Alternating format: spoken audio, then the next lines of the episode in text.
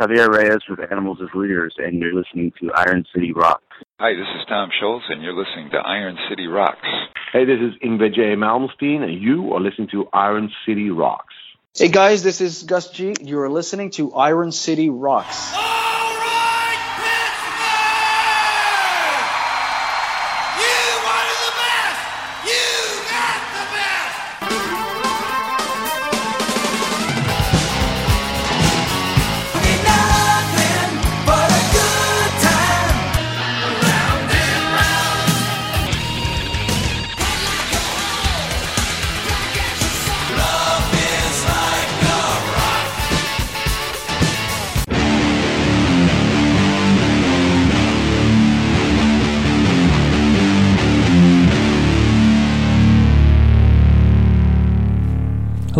To episode 331 of the Iron City Rocks podcast. I'm your host, John, coming to you from the Iron City of Pittsburgh, Pennsylvania, bringing you the best rock, hard rock, heavy metal, blues, and today jazz fusion talk on the net. We are joined by two special guests. We have first joining us from Ozzy Osbourne's band and Firewind, we have Gus G on the phone, and also we are joined by jazz prog legend Al Di Meola. So we're going to get right into those conversations. We're going to give you just a little taste of the new Firewind. Talk to Gus G first. Son of the lion, keeper of the gates of fire. To all noble souls of this land, if you spill your blood with me, then I shall tend to your wounds. If you thirst from battle, then I shall give you my. If you follow me, I shall lead you to Sparta under the stars of the gods themselves. Together we shall rid this world of the Persian beast. And to you, thy enemy of this land, I say, Molonave, Molonave,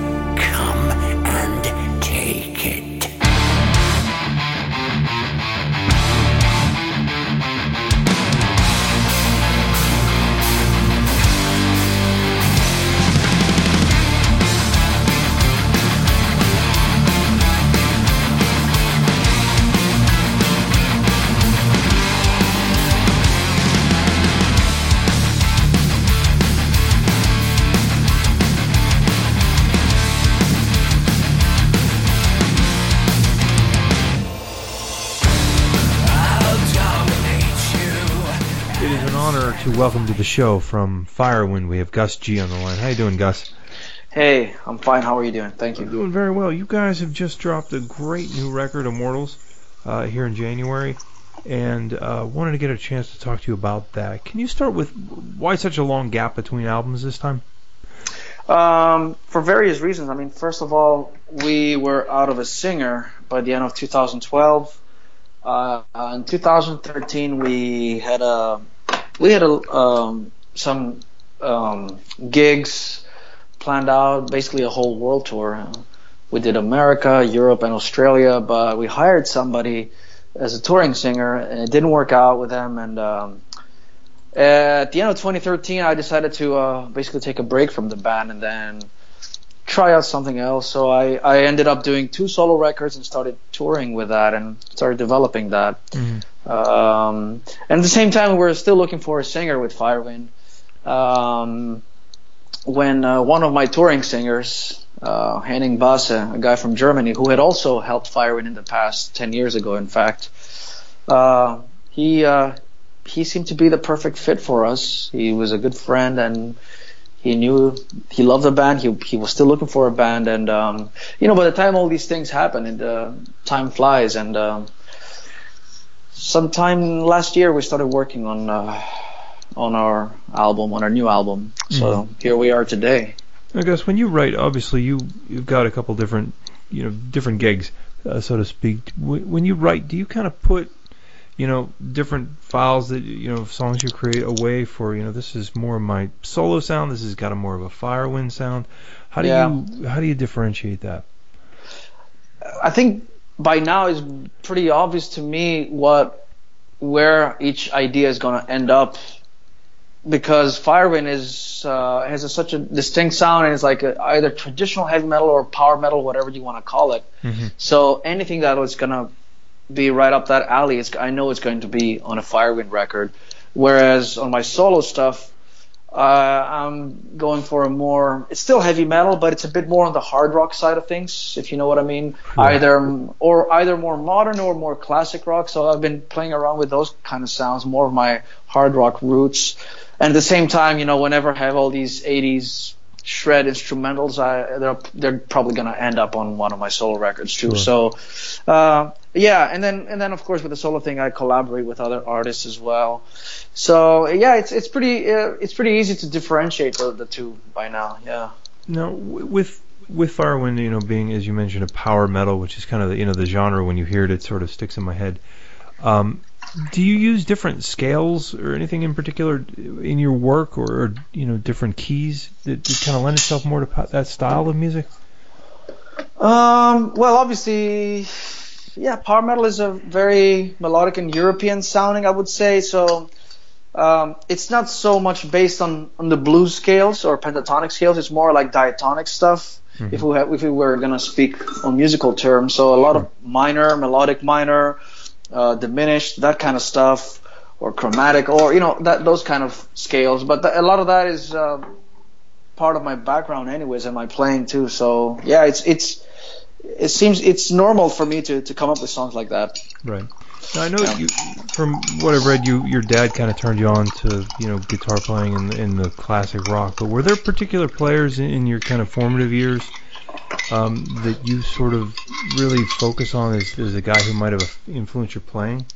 Absolutely. Um, I would say in the heavy metal side, from the heavy metal side of things, I would say Tony Iommi, um, you know, and then later Dimebag Darrell and guys like that, and then of course, you know, Yngwie Malmsteen, um, Paul Gilbert, Marty Friedman, guys like that. A lot of the '80s uh, shredders. Right. I you know I, when I listened to your album, I have to admit the first band that came to my mind the first time I heard Firewind was actually a, a lesser known band called Impellitteri. Um, that uh, Him, him too. Chris is amazing and so underrated. Yeah, Impellitteri too. I, I love his records. I've, uh, yeah, I remember I had a couple of his records listening uh, to him when I was I don't know 15, 16 years old. Yeah, and yeah, um, that was great stuff with Graham Bonnet on, on vocals, especially. Absolutely. some of that material.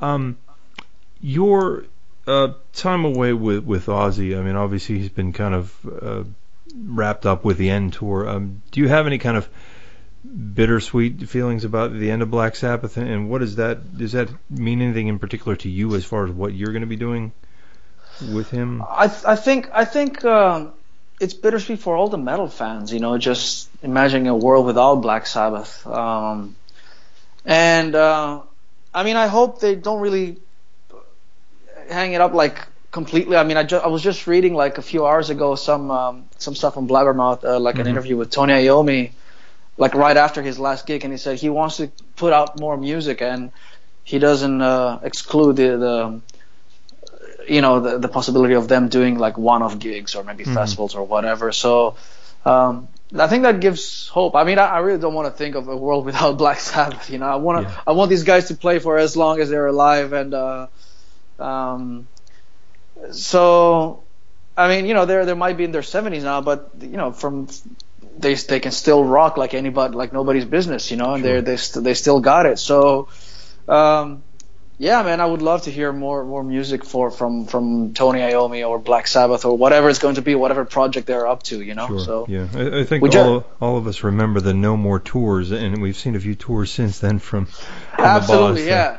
Yeah, I, th- I think yeah, I, was, I would say that was a little bit early for him to kind of call it a day. Like, what what was he like in his early 40s or something? Yeah, I was gonna say I think Zakk was still probably in his twenties at the time when. Yeah, he was just a kid. Yeah, yeah. Exactly. So, um, as far as gear, um, you recently moved to Jackson, uh, and have got kind of a you know a very 80s Charvel look to that guitar. Can you talk a little bit about you know what the process went into doing a signature edition Jackson? Yeah, man. I mean, this this particular design I've been using for more than 12 or 13 years now. Uh, I started using it when I was with ESP. Mhm. I think back in 2004, maybe 2003. I can't remember. 2004 probably. Like even before that, I was playing a Washburn, like a Dimebag guitar. So it was this shape, uh, but bigger. But um, uh, started working with Jackson. I, you know, obviously, um, I don't know, maybe peop maybe a lot of gear freaks will know that, but maybe people will not know that this shape that I'm playing, this random star or star shape, whatever it's called, uh, the patent is owned and designed by Charvel, and so so Jackson owns this. Sure. Uh, so it's it feels nice to go back and play the original guitar, if you know what I mean. And um, yeah, it was really it was really cool to to uh, to uh, meet up with those guys and uh, and see how they work. You know, I went over to the Fender factory last year, and we made a few prototypes, and we. Uh, yeah, we really A/B'd these guitars that I had with the new ones, and uh, I was really blown away by the sound. And and not only that, I mean, of course, the playability and the sound plays a big role, but um, for me, like the, the passion and, and, and the strategy and the th- and, and how a company thinks is also very important. You know how Mhm. how you're going to be presented. You know how how are we going to uh, um, you know what what the, the quality of the product. How are we going to present it? What's the long term plan? And um, yeah, all those things. Um, and one more thing that I like about Jackson, and spe- specifically for their signature line, is that it's very it's very limited. You know, it's not it's not a company where everybody and their mother gets a signature guitar. You know, so Yeah, so it's, it's, absolutely it's, right there. yeah, so it's very special, and it's a, they're a legacy company, and then I, I saw myself wanting to be a part of a company like that, you know, with with all those great guitar players that they have up there. So it's it's a huge honor for me. Yeah. Now, do you obviously you've got tour dates with Firewind uh, kind of through the first half of the year laid out on your website. Um, do you have plans to come back over to the states and do touring? Uh, with Firewind, Yes. um, not as of now. We haven't really discussed it, um, you know, in detail. I think um, I, I think we have to see how. And, and we have to see how the album performs and how it's received. I mean, so far the feedback is amazing from press and fans. Um, but right now we're really focusing in, in Europe and trying to hit as many festivals as we can, and um, really bring the band back to a to a festival crowd because it's going to expose us to hopefully a new crowd because we've been away for a few years. Yeah. And um, so I think that's like the first, uh, that's like our first concern, or the first um, priority, uh, rather than going out there and doing a lot of club shows. I think at a, at a second phase, that's going to come at some point. Yeah. Now, just for, for American fans, is to kind of give us a, a feel for how you know your style of metal performs around the world. Obviously, we you know America knows you as Ozzy's guitarist. Um, how would you contrast the European fans when it comes to specifically Firewind? I mean, is that kind of music does it perform better sales wise in, in different parts of the world, and even specifically Greece? How is how is power metal kind of received there? Um, power metal used to be very big here in, in my country. Uh, it's it's. Uh, I mean, the whole style, the whole genre has kind of gone down the hill worldwide. You know, it's um, it's I would say probably the most uncool thing to be playing in 2017. Some of But- us would disagree, but uh, But but but here's the thing: we don't do it because you know we want to be the cool kids on the block. You know, we do it because because we love what we do and we love this kind of music. And and you know how it is. Everything, all the trends go in circles. Like who knows? In maybe in three or five years from now, this is like the leading metal style, and like people are going apeshit about yeah. you know dragons and warriors and whatnot. yeah, it's kind of like the way it is now with all this Viking stuff or all this folk metal, you know, and and but you know it's like it's all these genres and tags and stuff like that, and, and it's cool and whatever. But it, I think at the end of the day, you have to play what what you know what's in what your heart tells you and what you feel like doing. exactly. Yeah. Yeah, I, I think you you hit the nail right on the head. I mean, if you were trying to go out and do, you know, Gus is going to start a Viking folk metal band, you know, it may seem a bit disingenuous, and, sometimes you can hear that. Absolutely, yeah. First of all, all my fans are gonna fucking slay me, and then secondly, by the time I, I, I form my Viking band and grow my beard, the whole trend is over. Yeah, you missed it. But yeah, yeah, exactly. it, I think you can look back to you know 19, let's say 1993. I'm sure you you remember those years when a lot of the you know the quote quote 80s bands tried to change their sound to be more grunge. You know, take you Yeah, know, more alternative, yeah. Carnival Carnival of Souls is probably a great example.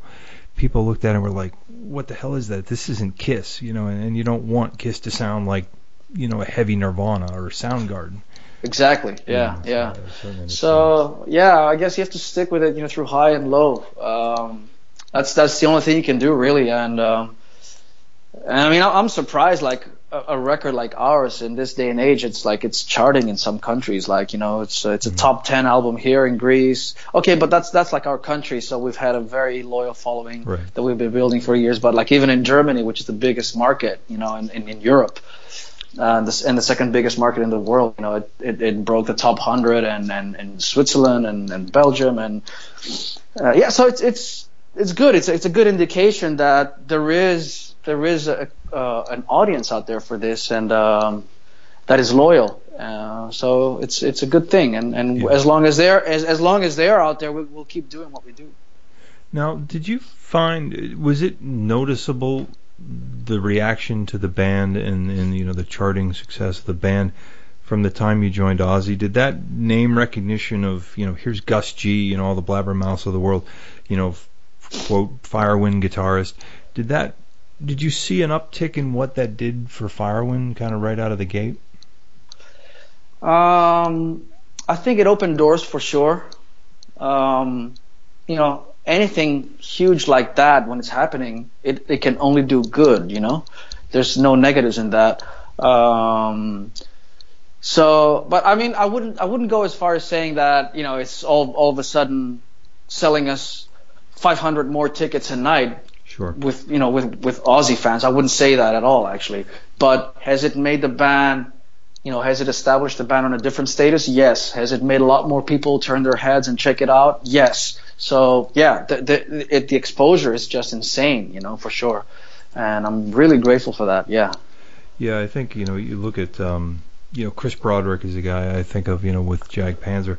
It was a band that you know even Nevermore to a you know to a lesser degree, but you know when he became Megadeth's guitar player, it was like whoa, you know you, you know you're coming from a really good pedigree. I mean you're you're working with Ozzy, you're stepping into a situation where I mean Yeah, and especially with best of the Ozzy, it's like yeah, and especially with Ozzy because like the legacy is so big there, and and the spotlight for guitar players, you know, he's always was always like Ozzy and his right hand guy, which was the guitar player. So Mhm. there's a there's there's a certain myth about that, obviously, uh, Yeah. going back to the days of Randy Rhoads and then uh, everybody else who came after him. Um, so yeah, I I would say it has done a lot of good for the brand Firewind, and obviously for my own personal brand. Uh, has made a lot of more people aware. Um, but I just wouldn't say that you know it's it's you know our our, our venues are flooded with Ozzy fans. you know, I think when it comes down to the to the um, what do you call it to the um, to the bottom line is that the you know the, your hardcore fans are the ones that are gonna support you, and those are a lot of those fans have stuck with us for years and years, and even before I joined Ozzy. Um, yeah, but everything is good, you know, everything is good, and I think everything you do helps. Yeah, absolutely. I mean, it, it uh, certainly you know got you, your name out there, which you know is great. But I mean, Oh, for sure, it's given well me deserved. it's it's given me opportunities in a life I never imagined, man. You know, I was I was able to buy a house without a mortgage. You know, Yeah. So, you know it's like I, it, it gave me a lifestyle I never imagined. You know, it's like it's I, how many guys, how many musicians out there are struggling? Like millions. You know, it's uh, I'm, I'm one of the lucky few ones, and uh, and and I still get to do this for a living, and I, I can uh, I can still take my band around the world, and I can you know it's giving me you know, I, I can even do solo records now, and uh, it's it's just amazing thing. There's nothing nothing negative about Yeah. playing Yeah. with, with with a guy like Ozzy Osbourne. Yeah, and it's it's really got to be a wonderful thing, you know, in in from a creative standpoint for you to be able to have, you know, there was always the Black Label Society, you know, you've got Firewind, to have that kind of outlet, so you're not playing the same 15 songs year in and year out, you know, that people demand of Ozzy Osbourne. You know, I mean, he's obviously brings a new album, but you might add one or two songs to the set list. You know, this gives you, you know, plenty of freedom to continue to do. Yeah, of course, Yeah. of course, and and you know, like I, I I never took that gig for granted either. To be honest, you know, I look at him as a solo artist and that he can always change his game whenever he feels like it. Uh, just like as I jam in my solo band with different people, and uh, so you know, uh, I, I'm sure he's aware that he has a loyal band there for him, but uh, Uh, but you know, Ozzy's a busy man. He's he has Black Sabbath. He's, he does TV. He does books. He does all kinds of things. You know, it's not something you can you know you can just um, take for granted. And and plus he, and plus he's not 40 years old anymore. You know, he's Yeah. up to his 70s now. Yeah, yeah. Well, So I, I, I look at it as it, that it, it you know for as long as it lasts, it's been fantastic. Yeah. Now, do you look at, at any point or have any plans to do another solo record? If you started kind of penning anything for that? Yeah, yeah. I mean, I have ideas all the time, man. It's like I've been writing, and uh, I must have have like at least like six, seven, or maybe even eight ideas now for the next solo record. Some of it is instrumental. I think I'm gonna have a few more instrumentals on my next one. Um, I think people would they've they've been really bugging me about it to do more instrumentals, Yeah. and uh, yeah, I think on the on the last record, I, doing only one was maybe I don't know. I I didn't want I didn't want it to seem like I'm oh fuck you guys or something. I'm only gonna do one, but it's like I, I would like it's like I'm, I'm having a hard time writing ten instrumentals. I'm not that guy. Yeah. Uh, and I don't want to be considered like one of those guys either. Nothing wrong with that, but it, it's just, you know, I don't fall into that category. I, I like to write songs and have good singers on it. And um, but but now I'm, uh, you know, I'm, I'm feeling like writing some more instrumentals, and there's gonna be a little bit of both. You know, more instrumentals and of course vocal songs too. Yeah, it's got to be very different writing a song where you you know the guitar is the melody, the chorus, the everything, as opposed to being able to say, okay, I'm gonna have Jeff Scott Soto sing on this. That's a whole different you know Yeah, it's a different thing. to yeah. with. Yes, yes, yeah. And, and I was always like that. I, I always liked that. I always liked bands that had great singers, great riffs, but then you know the guitar player could, you know, could bust a great kick-ass solo, and then you're like, whoa, where did that come from? You know, like Michael Schenker Group, or you know, like great examples are like early Rising Force, Yngwie, and stuff. You know, all those guys had songs, you know, with with, with actual great singers singing on them. Yeah, exactly. Well, Gus, it has been an absolute pleasure to talk to you. Uh, again, the new album Immortals is out now worldwide. Uh, you can get it on Amazon, iTunes, etc. Easy to find. Uh, we want to wish you all the best, and, and hopefully we'll see you either you know with Ozzy or with uh, Firewind here in the United States real soon, man. Thank you very much. Thank you. 30 years and still number one. Bon Jovi, live in concert. This house is not for sale. This house is not for sale. The tour, Bon Jovi, performing all their anthems. PPG Paints Arena, April 5th. Get tickets starting in 1975 at LiveNation.com while supplies last. Service charges apply. The number one album, This House is Not for Sale, is available everywhere. There's more at BonJovi.com. Have a nice day. All right, a big thanks to Gus G of Firewind and Ozzy Osbourne. Uh, the new Firewind album is out now. You can pick that up, uh, and also be sure to check out Gus's solo albums as well as his work with Ozzy Osbourne when he's on the road. We're going to turn our attention now to uh, jazz uh, guitarist pioneer Al Di Meola, who recently did a show in Kent, Ohio on the Elegant Gypsy 40th anniversary tour. Hard to believe it's been 40 years since that landmark jazz, Latin, rock album. So we had a chance to talk to Al. Um, fascinating conversation, uh, especially for those who are suffering with hearing issues. Uh, really kind of delve into some issues that have plagued him in his career. So we get into that talk now. Ladies and gentlemen, my pleasure to welcome to Iron City Rocks uh, guitarist extraordinaire Al Di Meola. How you doing, Al? Very good, very good. You just rolled into town here in Kent, Ohio. Yeah, oddly warm. Uh, I bet you didn't think it would be quite so uh, comfortable touring this time of year in the, in the Midwest. Well, you know, I was in Florida recently, so you know, I'm I'm I'm thankful for for it, you know, not being so dramatically different. Yeah, You know. yeah. You're, you always kind of roll the dice when you're touring anywhere in this region in in February. Yeah, I I have enough of clothes to cover, you know, you know, down to zero degrees. So Yeah, you're smart man, smart man. Al, um, you're doing a 40th anniversary tour of, of kind of a landmark album, Elegant Gypsy. Um, can you talk a little bit about that impact that that album in particular had on your career? it was huge. You know, it was it was uh God, the, the album went platinum uh at a time when, you know, records of that sort, you know, never reached that even gold status, but it was uh, just a you know, the converging of the musical styles uh totally worked, especially since uh by that time Return to Forever had just broken up. So uh, it's kind of like the ball was tossed to me and and I was coming into my own as a composer, you know. So you know, it's the it's the first time I realized that I could actually, you know, that I that I have another ability other than playing, and uh, and it was just the combo of of the Latin influence with the jazz and the rock element that that really hit a nerve, and uh, got a lot of radio airplay at that time, uh, and it was the height of the record business. You know, Yeah. It- th- you couldn't have asked for a better year, you know, for the record business.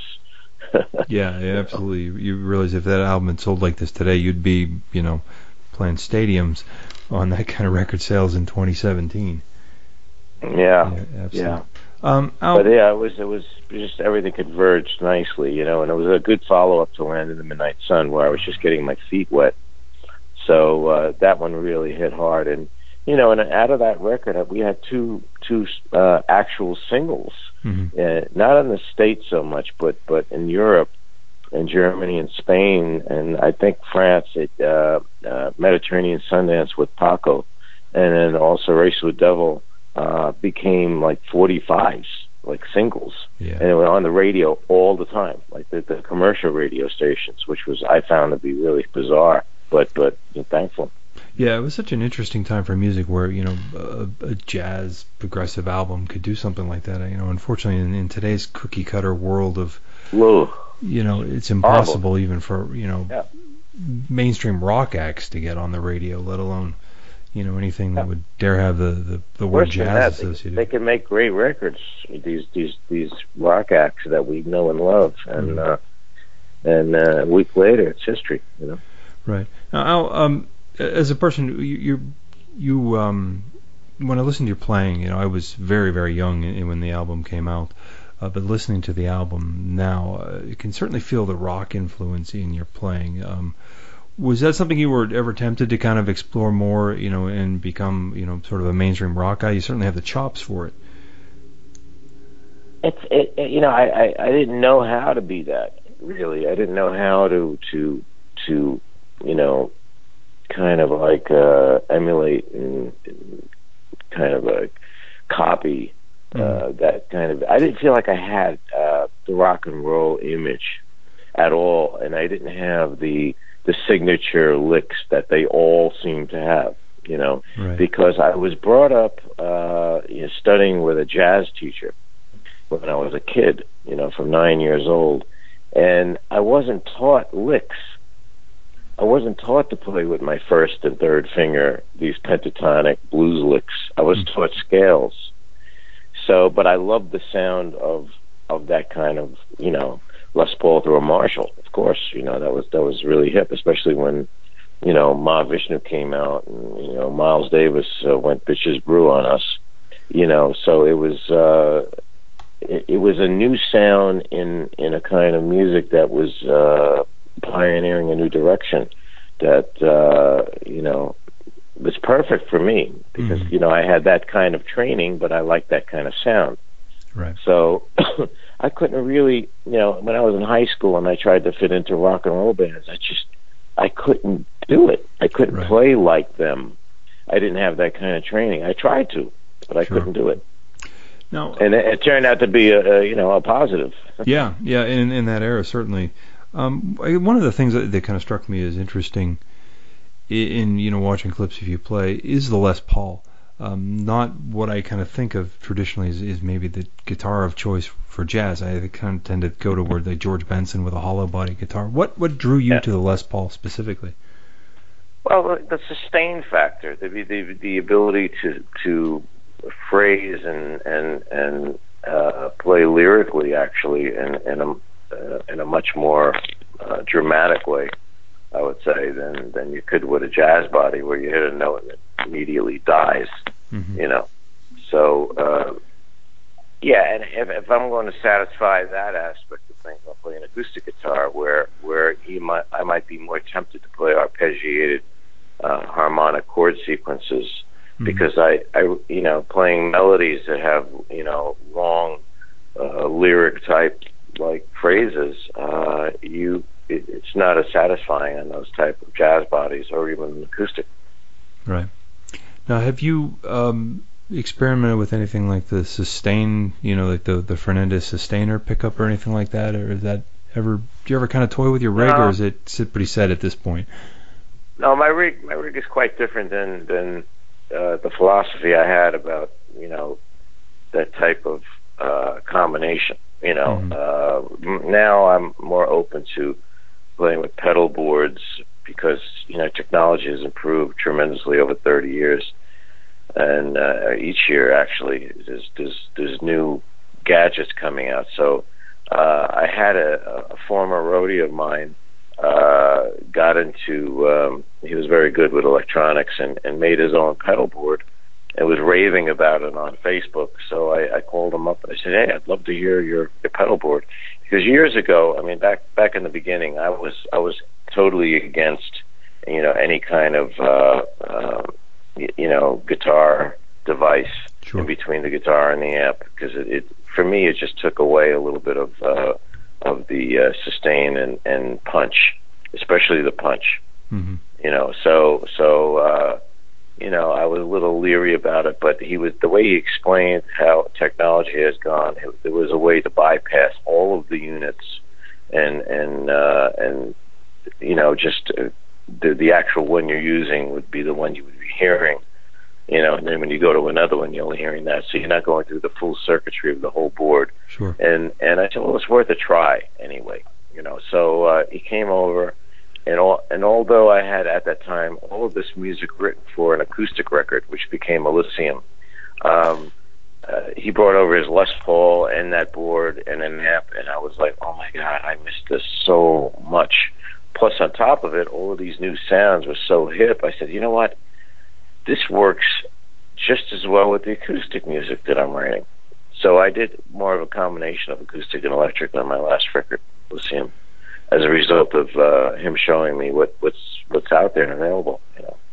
Now, um, I had read that you had had some hearing damage and, and it stayed away from electrics, you know, for that reason. Was there something that kind of made it accessible, like in-ear monitors or things that made it easier to go back to those now?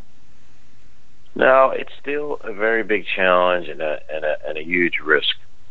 Um, and I'm uh, I don't know how long I'll be able to do this because the tinnitus uh, it's, it's a kind of uh, condition that uh, people are predisposed to have. Okay. So not everybody will get tinnitus, or let's say chronic tinnitus. You know, you might have bouts of it, you know, and it, and it dissipates over a day or two or three.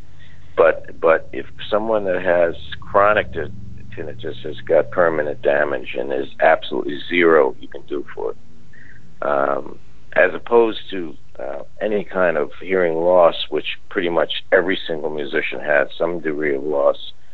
And if it's bad enough, uh, there's a lot of amazing things you could do for that. Uh, but there's nothing you could do for tinnitus. You just have to kind of live with screaming in your head all the time. Sure. All you hear is screaming. You know, in my case, sometimes it's like a wind sound. For others, sometimes it's a chirping sound. Uh, if you let it drive you crazy, it you will go crazy. Mhm. You know. So I, I play with uh, not inner ear. I don't recommend inner ears for anyone. I think it's one one of the worst things you could ever possibly do, because uh, inner ears, basically, I, although it sounds appealing because you have control of the volume and you can make it really soft, right. but but how how soft can you make it really if there's this big set of drums playing super loud next to you? Yeah. I don't care what you put in your ears. I don't care if it's cement. If you have a loud set of drums next to you, you still have to raise the volume in your ears to hear the other instruments that are coming through that those little monitors. Right. You're not going to block out the loud crashing of the cymbals and the drums, which are mega loud, you know, next to you. So then now you have to bring up the volume in the inner ears. So that's that's direct impact against your eardrum, further damaging your ears. I highly do not recommend it. Yeah, it, it's So- interesting. You you hear them kind of tout those is, is helpful for hearing loss, but then you think about it. Totally not. Warn you about earbuds the same way. Yeah.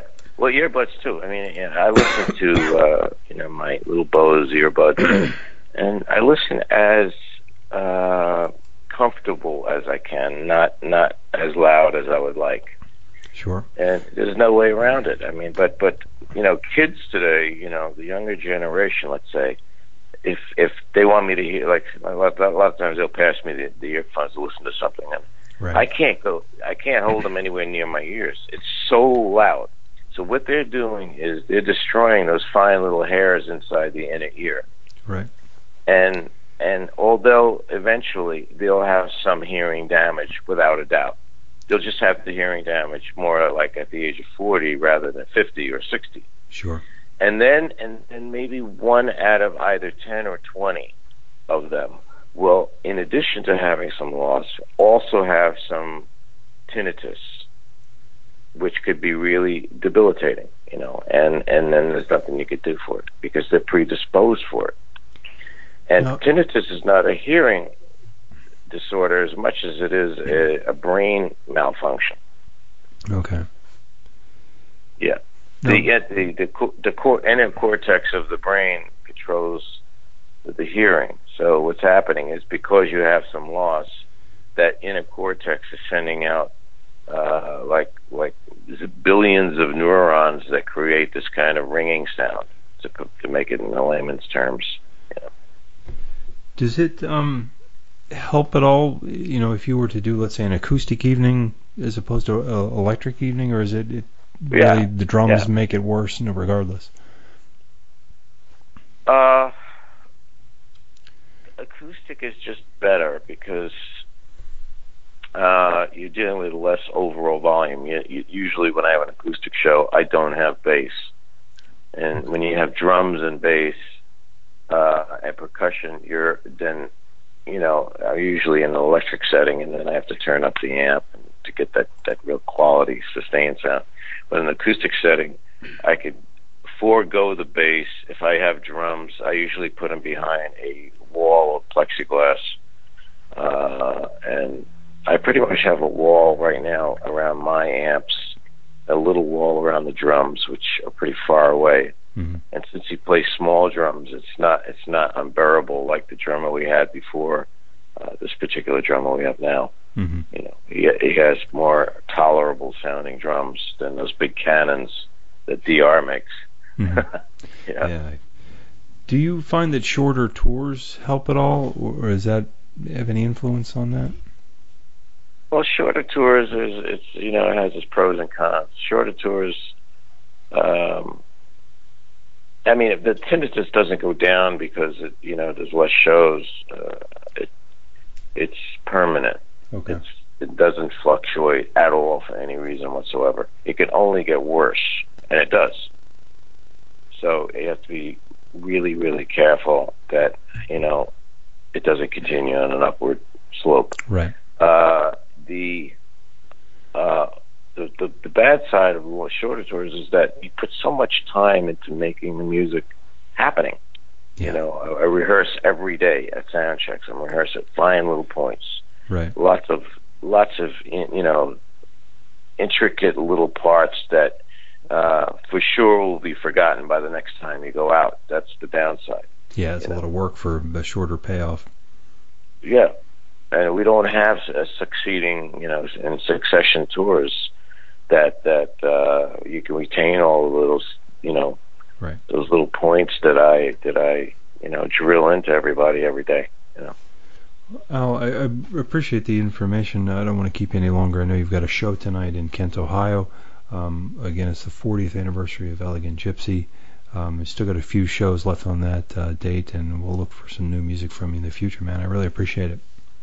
Oh, my pleasure. My pleasure. Thanks for calling. U2, the Joshua Tree Tour 2017. Join U2 in celebrating 30 years of their legendary album. June 7th at Heinz Field. The Joshua Tree, performed in full for the first time with special guest, the Lumineers. On sale now. Buy tickets at livenation.com. The Joshua Tree Tour 2017. Get more at u2.com. All right, a big thanks to Al Di Meola for coming on the show. You can visit aldimeola.com. You can find the remaining dates of the Elegant Gypsy World Tour. Also, uh, be on the lookout for new recordings from him as well. Fantastic to have an opportunity to talk to him. Uh, really appreciate him being so candid about the hearing issues as well. Also, don't forget uh, Firewind new album out now. Watch for Gus uh, on the road in Europe if you're listening over across the sea. Uh, hopefully, we'll get him back in the United States. I know he's doing at least a one off gig with Ozzy Osbourne this summer. Hopefully, we'll see some more dates from the Princes of Darkness uh, with Gus at his side. And Would love to hear uh, Gus G uh, studio album. Saw some remarks today from Steve Stevens, uh, Billy Idol fame, that he was working on some material with Ozzy Osbourne. So hopefully, we'll see him out on the road before too long. So we invite you to check out IronCityRocks.com. You can check us out at Facebook, Instagram, YouTube uh, and Snapchat are all forward slash Iron City Rocks. And uh, you can drop us a line at ironcityrocks at gmail.com if you've got any comments, criticisms, complaints, whatever. Uh, until next time, we appreciate you listening.